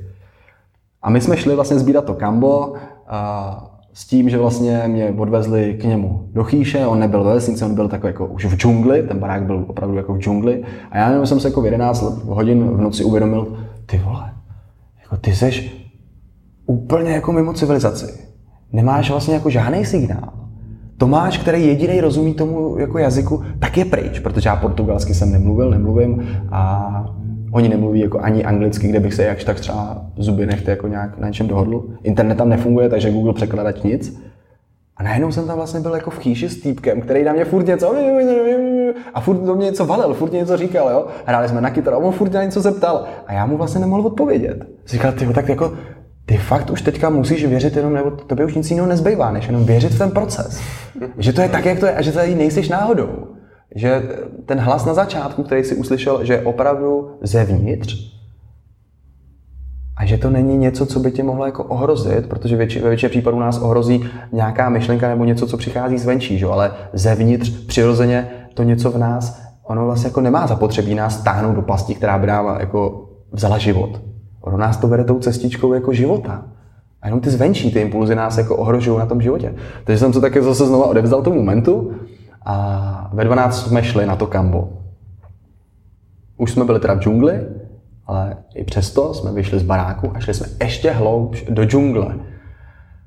Tam jsem si furt jako pochal, tyho, tak jako já tomu věřím, no. Tak tady jsem s týpkem, kterýho jsem včera viděl poprvé, on vůbec nerozumí, já ani nevím, jak se jmenuje. Má tady v ruce mačetu, tady má tyho ještě nějakou další kudlu, super, má holinky, je vybavený, já tady pomalu jako je v žabkách, no super, jako, no, mám tady jedinou čelní baterku a vůbec nevím, o jakom jdeme. Jo, hele, tak teď jsme 300-400 metrů od baráku, já vlastně vůbec nevím, kudy se vrátím k tomu baráku, já vůbec vlastně nevím, kde jsem. A ten týpek, kdyby teďka zdrhl, tak já vlastně jako jsem docela úplně, jsem ztracený. Ale dobrý, tak jako, tak nezbývá mě, než fakt jako věřit i tomu týpkovi, že ví, co dělá, že ví, kam jdeme a že to je všechno v pohodě. Teď jsme došli na nějaké místo a ten týpek jako tak na mě kejvl, jako naznačil, že zasnu baterku. Tak já úplně, no tak super, no tak jednak jsem tady s týpkem, který ho teda neznám, který mu nerozumím, který má kudlu, který jo, jsme 500 metrů od baráku, který už taky je v džungli, takže jsme úplně v džungli. A ještě po mně chce, abych zhasl jediný světlo, můj jediný jako předmět, který mě tam drží jakž takž jako jo, v pohodě. Tak jsem teda zhasl světlo, zase jsem se odevzdal o krok dál důvěře v ten život. To je pro mě to byla velmi bohatá škola v tomhletom, protože odevzdat se takhle plný důvěře v proces je fakt jako velmi učící a inspirující. Je to velmi bohatá zkušenost. A takže to co jsem zažil, no a teď on si sedl, vytáhl si. A to byl jediný indián, kterýho jsem potkal jak v Yawanawá, tak i v Huni Kuin kmeni, který tam kouřil. Takže on si sedl, vytáhl si tabák, stočil si cigaretku, koukal na mě, jestli chci taky, že jo. Já s tabákem nepracuju, ne aspoň v takovýhle míře, ne v takovýhle formě. A takže jsem ne. No dobrý, tak on zhasl svoje světlo a zapálil si. Já jsem tam ještě stál, že ještě jsem nevěděl jako co, tak on jako začal si sednout, tak jsem si sedl a teď jsme tam jako čekali, takže znovu ten hlas v hlavě, ty vole, tak super, tak tady sedím s týpkem, jakže nevím, jak se jmenuje, má kudlu, jsme tady úplně absolutní tmě, už nevidíme ani na krok, ale tady, jo, doma mě všichni strašili, že tam jsou hadi, pavouci, že to všechno všude leze, víš co, hmyz. A já jsem tady ve tmě v džungle s borcem, kterýho vlastně neznám a vůbec nevidím ani metr před sebe, co tam je. A teď do toho samozřejmě v té džungli slyšíte ty hlasy, jako vy slyšíte, jak to všude křupe, jak to, jo, jak tam něco se plazí, jak tady něco skáče, křiky, jako tam to žije. V noci tam prostě jako je větší hluk než ve dne. Ve dne to je relativně klidný, ale v noci to ožívá. A teď vy jste v tom prostředí. Plně odevzdaní tomu momentu, vlastně jako by, proto aby jsem vlastně já přežil, tak jsem jenom důvěřoval tomu, že to tak má být a že to dopadne dobře. Že prostě, že to není náhoda, že to má tak být. Hele, on dokouřil, my jsme tam chvíli počkali a udělali jsme, já nevím, 20-30 metrů. A tam to začalo. On z ničeho nic, jako na mě se otočil. Ty říkal paka. A tam se ukazoval jako nějakou velikost, něco. Teď jsem si říkal, ty vole, tak co to je? A já jsem nevěděl, já mu nerozumím a nevím, co je paka, nebo co to je za, jako, co to je za zvíře.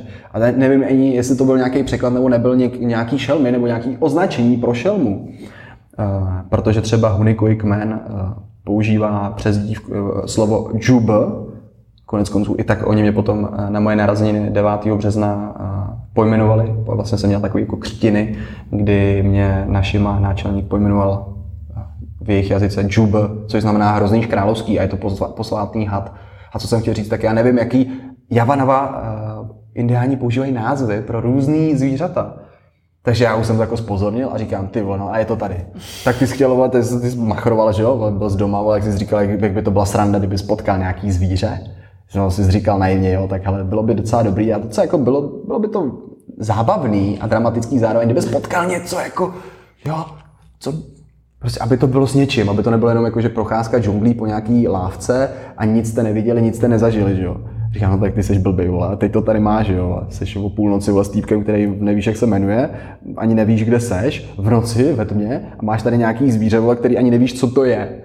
A on furt opakoval mi, paka. A teď já už jsem cítil, a právě to je ten moment, že už se mě tep zvyšuje. Že vlastně v tu chvíli jsem nebyl úplně v tom klidu a najednou, že ten klid se ztrácel. A do toho on furt na mě něco mluvil, že jo, teď já jako jsem vytáhl telefon, jako že to přeložíme, že telefon tam nefungoval, že takže vůbec nic. A najednou ten týpek mě ukázal jako, ukázal mě gesty, ať jdu, ať běžím, a ukázal mě směr. Nebo aspoň já jsem to tak pochopil. A tak jsem, jo, tak teď, protože my jsme stáli na místě celou dobu a oni jako paka. A najednou mě ukázal, že jsem si říkal, OK, tak jsme stáli na místě, poslouchal, a říkám, ty vole, já fakt jako věřím jemu a vím, že já věřím tomu, že on ví, co dělá. A tak jsme vlastně stáli na místě a on najednou mě ukázal, a jdu. Tak jsem říkal, dobrý, tak je čistý vzduch, tak teď můžu. Tak jsem se rozběhl, že jo, teď jsem já s tím světýlkem, čelovkou, takhle uprostřed džungle, teď tam ty liány, to jo, rostly ze všech stran, občas nějaký bodláčí, teď jsem běžel nějakých 15 metrů, najednou jsem se jako ocitl vedle mě strom, na druhé straně taky strom, ty stromy byly pichlatý, že jo, oni mají jako ty svoje jako nějaký obranný prvky, přede mnou křoví, který nešlo prolíst, a říkám, dobrý, no tak jsem v hajzlu. Tak já tady nemám kam jako jít, a jediná cesta je zpátky za ním. A teď jsem tak jako se pokrčil, srdce za mnou, srdce jelo totální,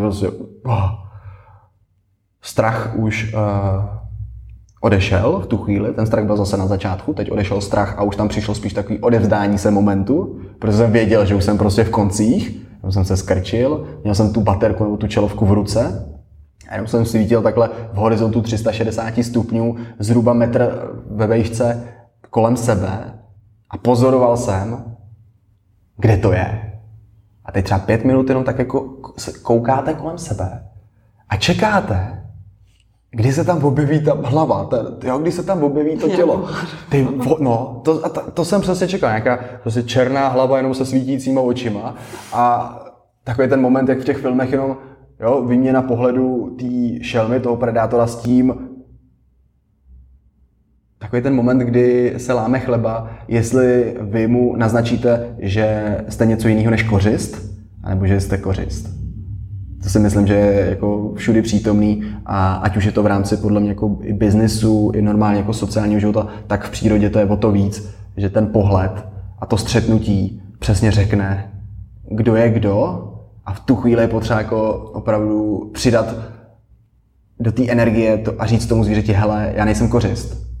Jestli chceš, tak jo, ale já jsem i taky predátor a můžu nastoupit.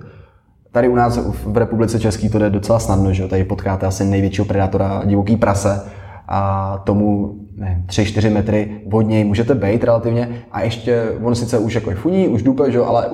Ale ještě tam nezautočí. Ale v té Amazonii tam už to jako tak nefunguje, že tam už jako na těch 10-20 metrů to, jo, už no, nebo nedovedu si představit, že bych vysvětloval právě jaguárovi anebo lvovi, že jsem predátor a že se mě může bát. Jo, takže spíš jsem se tak jako odevzdal tomu momentu a jenom jsem věřil zase znova, že to je OK, že to je v pohodě. Ale to srdce samozřejmě říkalo úplně něco jiného. Srdce jako mě naznačovalo, že to je fakt jako vážná situace. A já jsem furt tou baterkou takhle dole jako na tom horizontu metru a furt jsem sledoval a čekal, kdy se tam ta hlava objeví. No nic se neobjevilo a týpek jako na mě koukal, takže jsem potom jako koukal na něj zpátky, že on na mě tak jako koukal a byl jako překvapený, já jsem na něj viděl, jako, že je překvapený z toho, co já dělám, jo, že... A už jsem se tomu tak jako smál a on se jako vypadal jako furt vážně, furt jako to tam bylo, to něco, protože to tam něco bylo, tam bylo zvíře, ale já jsem nevěděl co a on vypadal jako relativně v klidu, takže asi on věděl přesně, co tam je a... A tak jsem tak jako potom ukázal, ať jdu k němu, zase gestem, tak jsem přišel k němu a to bylo překvapující. On z ničeho nic jako se ohl, dřepl si, hodil mačetu na zem a řekl mi, ať jdem. A najednou jsme šli. A šli jsme prostě pryč. A říkám, tyjo, a teď já jsem na něj furt jako takhle za rameno ho chytal a říkám, blázne, tady vole něco je a tam ty ho zahodíš mačetu na zem. Teď jsme v džungli, jo, a furt jsem mu takhle, co mačeta, nechceš si jít s sebou. A vůbec jsem nechápal, co to udělal, jako dodnes nevím, vůbec tohleto gesto jsem absolutně nerozkouskoval, nepochopil. A vlastně už teďka ho ani nechci chápat, protože proč tomu jako věnovat pozornost, proč se snažit pochopit něco, co v životě nepochopím, dokud borce znova neuvidím a nezeptám se, že jo. A samozřejmě po 15-10 minutách jsme se vrátili a on tu mačetu vzal, že je dobrý, tak jsem v klidu, super, už má i mačetu, jo, a celá situace se uklidnila. A šli jsme dál chytat kambo. Kambo jsme ten večer úspěšně chytli, asi po 3 hodinách brouzdání se bažinama, tam jsou bažiny, které prostě se to třeba popás, jako je ve vodě. To, jo, tam vy máte holinky a vlastně ty holinky jediný, co tak oni vám chrání nohu, abyste se třeba neřízli. Ale když tam třeba nastoupí bažina, tak oni neřeší, že ty holinky jako třeba u nás chrání od vody, že můžete jít do nějaký míry do hloubky. Ne, oni prostě jdou těma holinkama do vody, do bažiny, takže my jsme tam brodili popás ve vodě. Prostě. Teď si představte, že jste v bažině, v Amazonii. A zase jenom věříte tomu indiánovi, že ví, kam leze a že tam zrovna není nějaký aligátor, krokodýl nebo něco takového, co je zcela podle mě jako běžný, že tam může být, že? Protože tady to je džungle bohatá, tady na ty zvířata. To. A teď jste zase v tom místě, zase v tom vodě, že zase věříte jenom jemu. A tak jsem zase jako věřil, takže jsme šli do té, konec konců se vyplatilo, protože jsme šli půl hodiny třeba tou bažinou takovou a narazili jsme na kambo, na žabku, ta si vesele byla třeba ve 3-4 metrech na listu a jen tak jako si vydávala ten svůj zvuk, protože kambo se hledá ideálně podle zvuku, který je atypický oproti ostatním žábám a živočichům. Žábku jsme ulovili nebo jako sebrali a jeli jsme domů. Jo. Po 3 hodinách tady toho si ulovili jednu žabku. Jo, najímně jsme tam jeli pro vícero žabek, říkali jsme si tak jako 5, 7, 8 žabek by bylo fajn, že jo? Protože už jsme pracovali s tím, že si vytvoříme nějakou zásobu, kterou si přivezeme sem.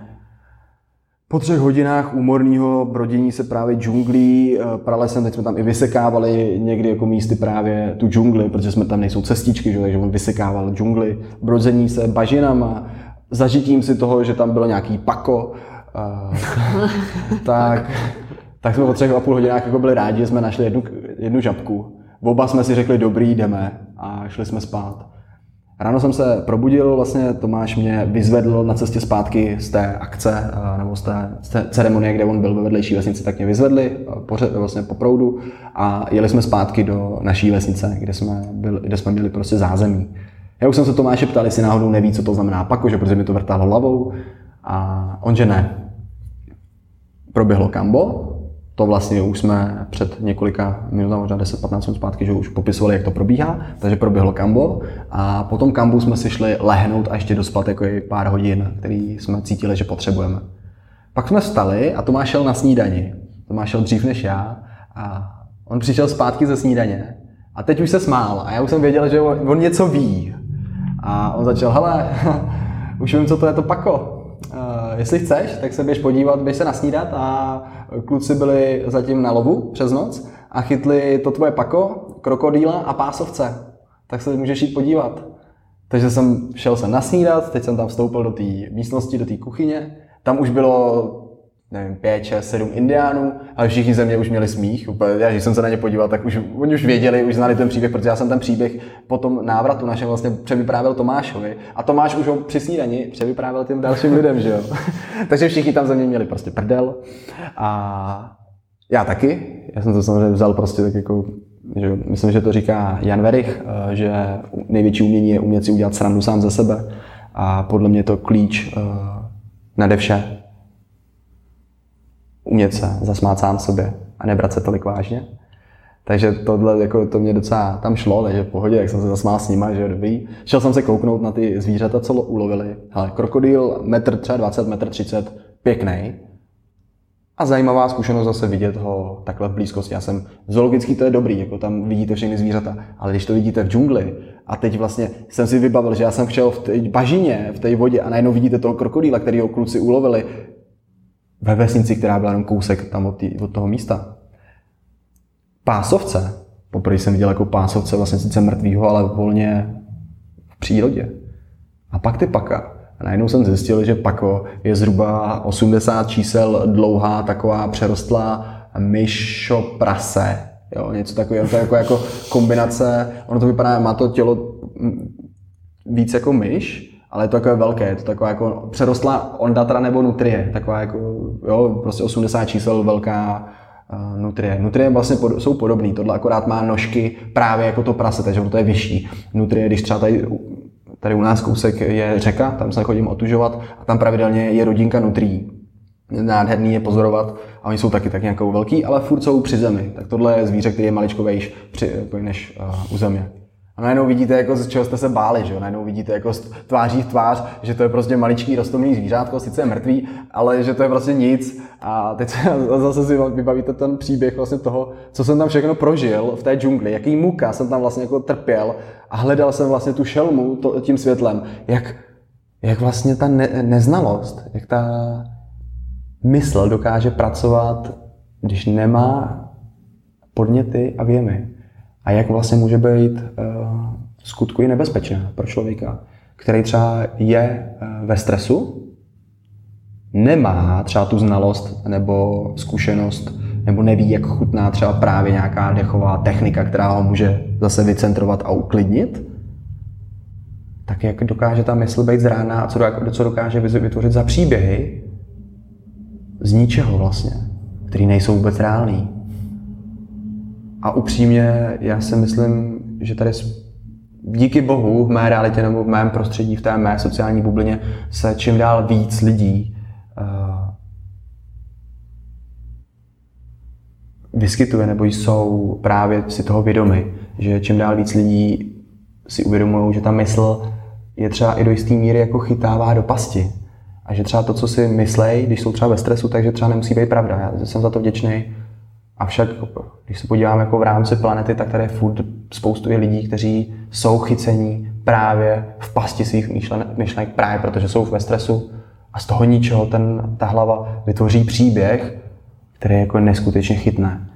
Do pasti, oni se zastaví, že oni zmrznou, začnou stagnovat, vlastně úplně jsou v rezistenci vůči tomu proudu životnímu a pak se na to nabalou různé nemoci, že jo, a další věci vlastně a trápení, psychické potíže. A najednou vlastně tak tohle byly pro mě velké zkušenosti, protože jsem si krásně uvědomil opravdu jako do hloubky morku kostí, co dokáže naše mysl vytvořit za příběhy. A možná i proto o to větší mám radost a o to větší chuť a cítím, že mohu s lidma sdílet právě třeba to kambo, který je očistí, vyčistí jim hlavu, anebo právě třeba dechové techniky, a práci s pránou, s tou životní energií, protože si uvědomuji a začal jsem sám na sobě, jak zrádná ta mysl může být, když si člověk nepoloží při té myšlence, která ho napadne otázku, jestli to je zevnitř nás, anebo jestli ta myšlenka přišla zvenčí.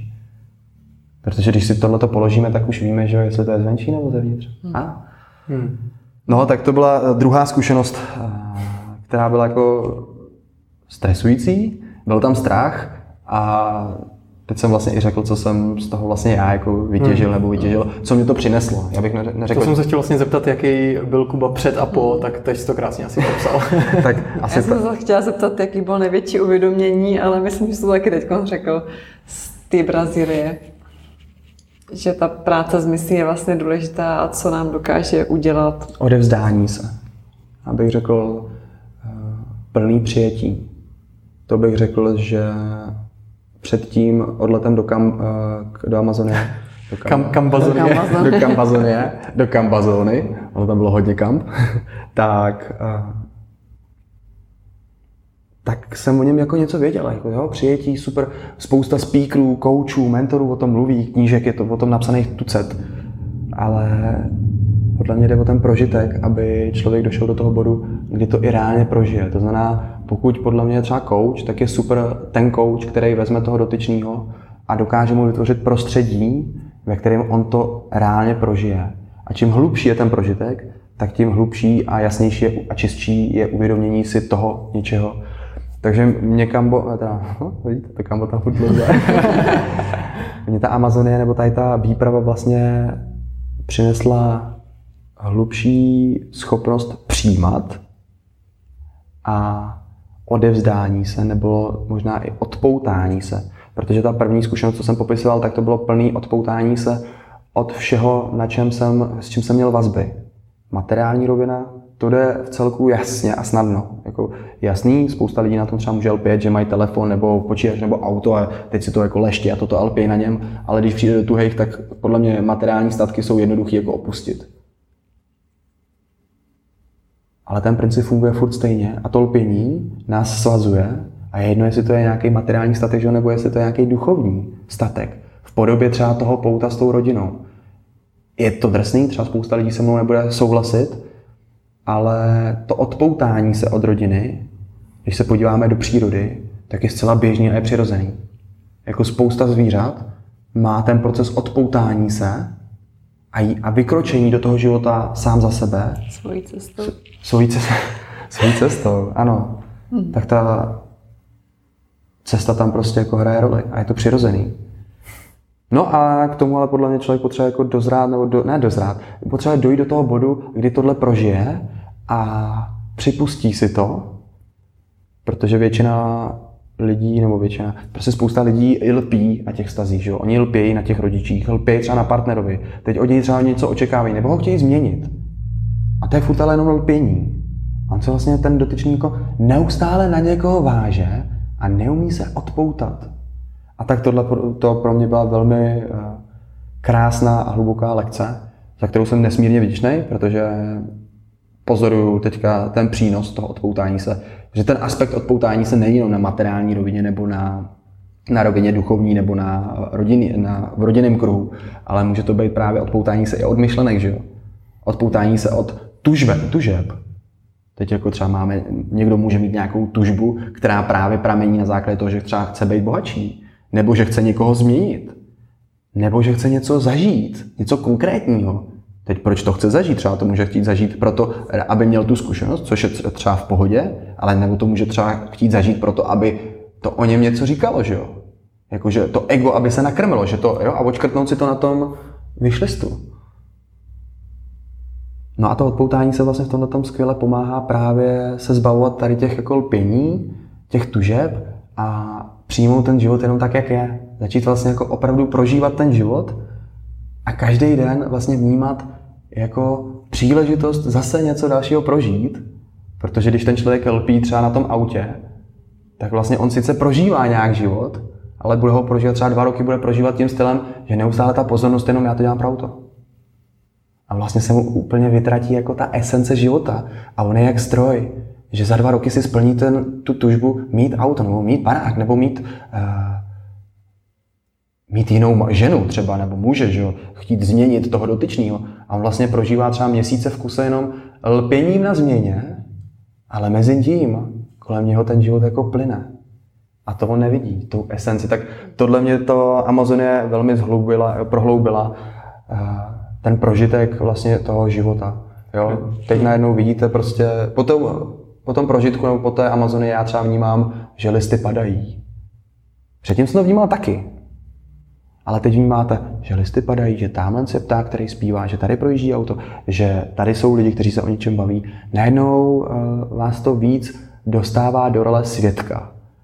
Člověka nebo energie nebo nějaký živý bytosti, která má nadhled a pozoruje vše, co se děje bez soudu, bez lpění na tom, jak by to mělo být a jenom vlastně sleduje, co se děje a jak ty energie, ať už hrubý, materiální, anebo ty jemnější, které třeba nevidíme, ale cítíme, že jo? Protože skoro každý z nás má tu zkušenost s tím, že třeba vejde do místnosti nějaká osoba a ona nás jako přitahuje a furt se na ní potřebujeme koukat a nějaká jemná energie nás jako váže a táhne k ní.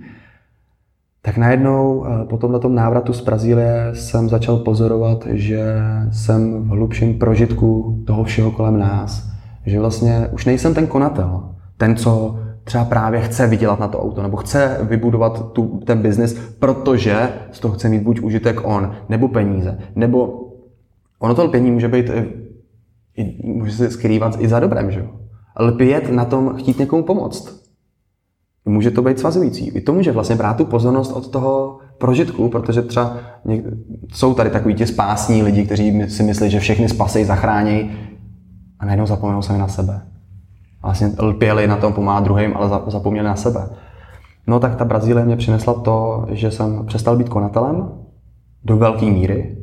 Neříkám, že občas třeba se tam načapám a že tam jsem, ale to je v pohodě, to je běžný. Jako den střídá noc, noc střídá den a prostě jo, vlastně je super to prožívat a moc se zase vrátit zpátky do toho světka. Vlastně nejsem už ani tak tolik pozorovatelem, byť někdy jo, a už nejsem ten člověk, který se soustředí třeba na jednu věc, pozoruji jenom konkrétní věc.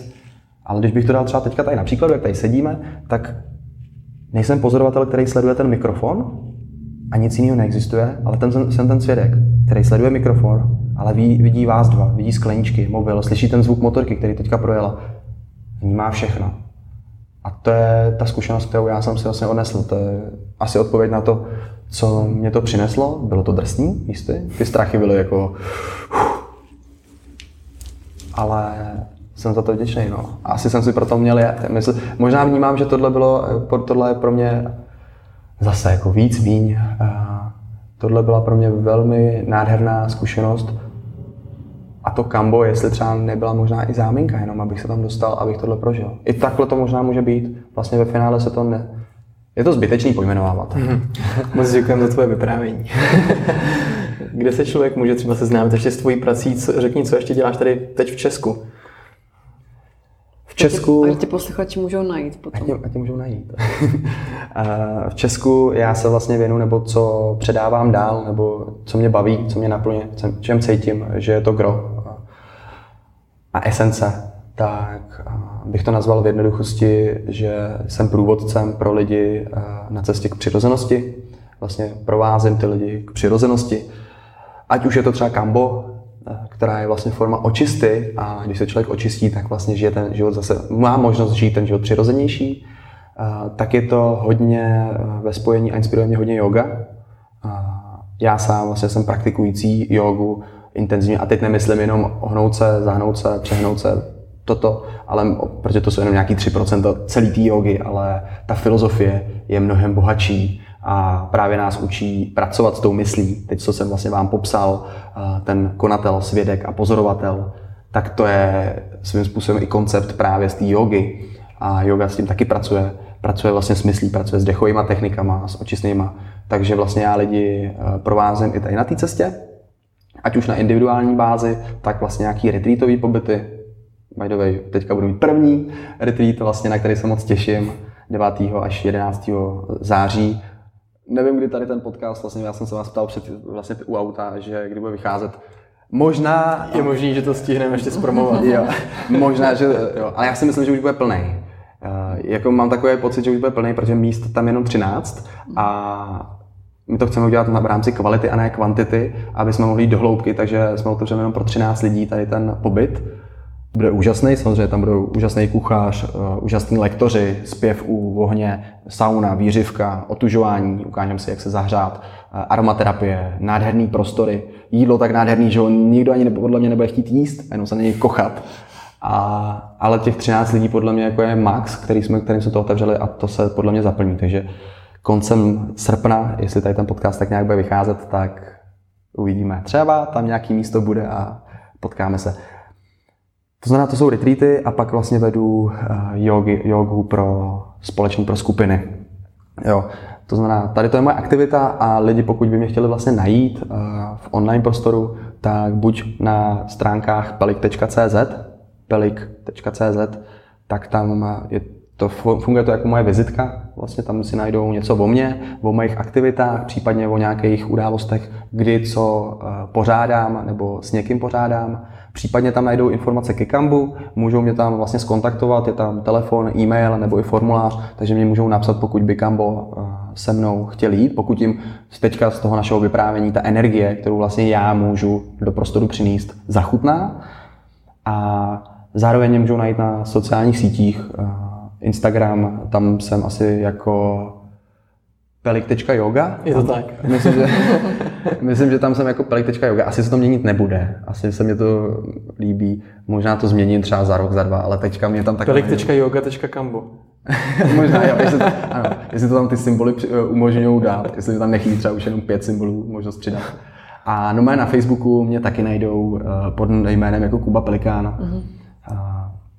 Mám tam, no prostě mě najdou. Jsem tam otevřený, mám otevřený profily, takže když si projedou tu zeď, ať už na Facebooku nebo na Instagramu, tak tam uvidějí fotky a příspěvky právě třeba i z Amazonie, jak se otužu, jak jsem s přátelem, jak si užívám v lese, v přírodě, anebo takhle různě na nějakých jogových akcích. Takže si myslím, že mě lidi jako, že oni ucejtějí, že ta energie, kterou teďka tady vlastně sdílíme, tak že tam v těch profilech je. A tam potom najdou asi cestu na další kanály. Připravuju nějaký podcasty na YouTube a připravuju i nějaký obsah na TikTok, na tady tu platformu. Takže nikdy nevím, jestli to je správně TikTok nebo TikTok. Jak se to říká? Ale já sám netuším. Ale víc se mi líbí TikTok, tak TikTok. Tomu tak řeknu. Taky, ne, TikTok to je takový. Takový jako YouTube. Jo, je taky měkký. A TikTok, to jsou asi ty tabletky, že jo? Ty na frajde. Netuším. TikTok. Tak to jsou TikTok. Tak jo, na TikTok. Takže ti lidi najdou. Lidi mě najdou, no. Stačí pelik.cz a tam už budou veškeré další cesty. Super. Hele, moc děkujeme za tvoje příběhy. Takhle čerstvě donesený z pralesa a vážíme si tvýho času. Ať se tohle roznese jako vždycky k lidem, ke kterým se to má donést. Tak jo. Hauš. Já děkuju, jestli ještě teda můžu nakonec poděkovat, tak já bych chtěl poděkovat vám za tu práci, kterou vy děláte, a že takhle přispíváte vlastně těma podcastama k možnosti sdílení těchto všech různých, a teď nejde o třeba mě a cestu do Brazílie, ale takových lidí, jako co něco prožívají, že tak je kvanta. A podle mě to sdílení je nesmírně obohacující a inspirující a minimálně otevírá možnosti pro další lidi. Takže bych chtěl poděkovat vám za možnost tady být, za možnost vlastně vyprávět ten příběh, za vaše úžasné otázky, protože sám jsem nevěděl vlastně jako, co vlastně tady budu říkat. Nechal jsem to zase tak jako plynout. Ty jsi to vedl sám, to bylo v pohodě. Jo. A asi bych možná pro posluchače jen tak jako, nebo pro lidi, kteří nás budou poslouchat, jim položil otázku, nebo nabídl vlastně možnost položení si právě té otázky, která třeba mě přišla během té Amazonie, a to je, když budou mít myšlenku, respektive když máte myšlenku v hlavě, tak si položit otázku, odkud ta myšlenka přichází, odkud přišla. Jestli teda přišla opravdu od srdce, zevnitř nás, a nebo jestli přišla zvenčí, od něčeho, co nám vůbec vlastně nepatří. To nejsme my, že to zvenčí, to je něco od někoho jiného. A tak nabízím tady tu otázku, se kterou může člověk pobít v příjemném prostředí, třeba večer při svíčce, minutu, 2, 5 minut, může si na ní udělat meditaci a jenom pozorovat, co třeba za odpověď přichází. Protože z toho ticha většinou na tu otázku přijdou ty nejpřirozenější odpovědi. A pokud někdo neví třeba na své cestě, kudy se vydat, tak podle mě tohle je takový jednoduchý kompas. Ať už jako na životní cestě, na biznisové cestě, u partnerů. I u partnerů se to dá vlastně jako takhle aplikovat, že položit si a navnímat, jestli to cítím, jestli to opravdu tak je. Tak to je takový kompas, který můžou lidi využít. Tak to bych možná pozdílil tak jako na závěr. Krásný. Pro ně, pro nás všechny. Mně to funguje, mně to daří a v rámci individuální lekcí nebo průvodcování a práce s lidma, s klientama. Jestli by se to dalo takhle nazvat, s žákama, s učněma, prostě jakkoliv, s lidmi, se kterými pracuji, tak tady tu myšlenku, tady tu otázku používám a funguje skvěle.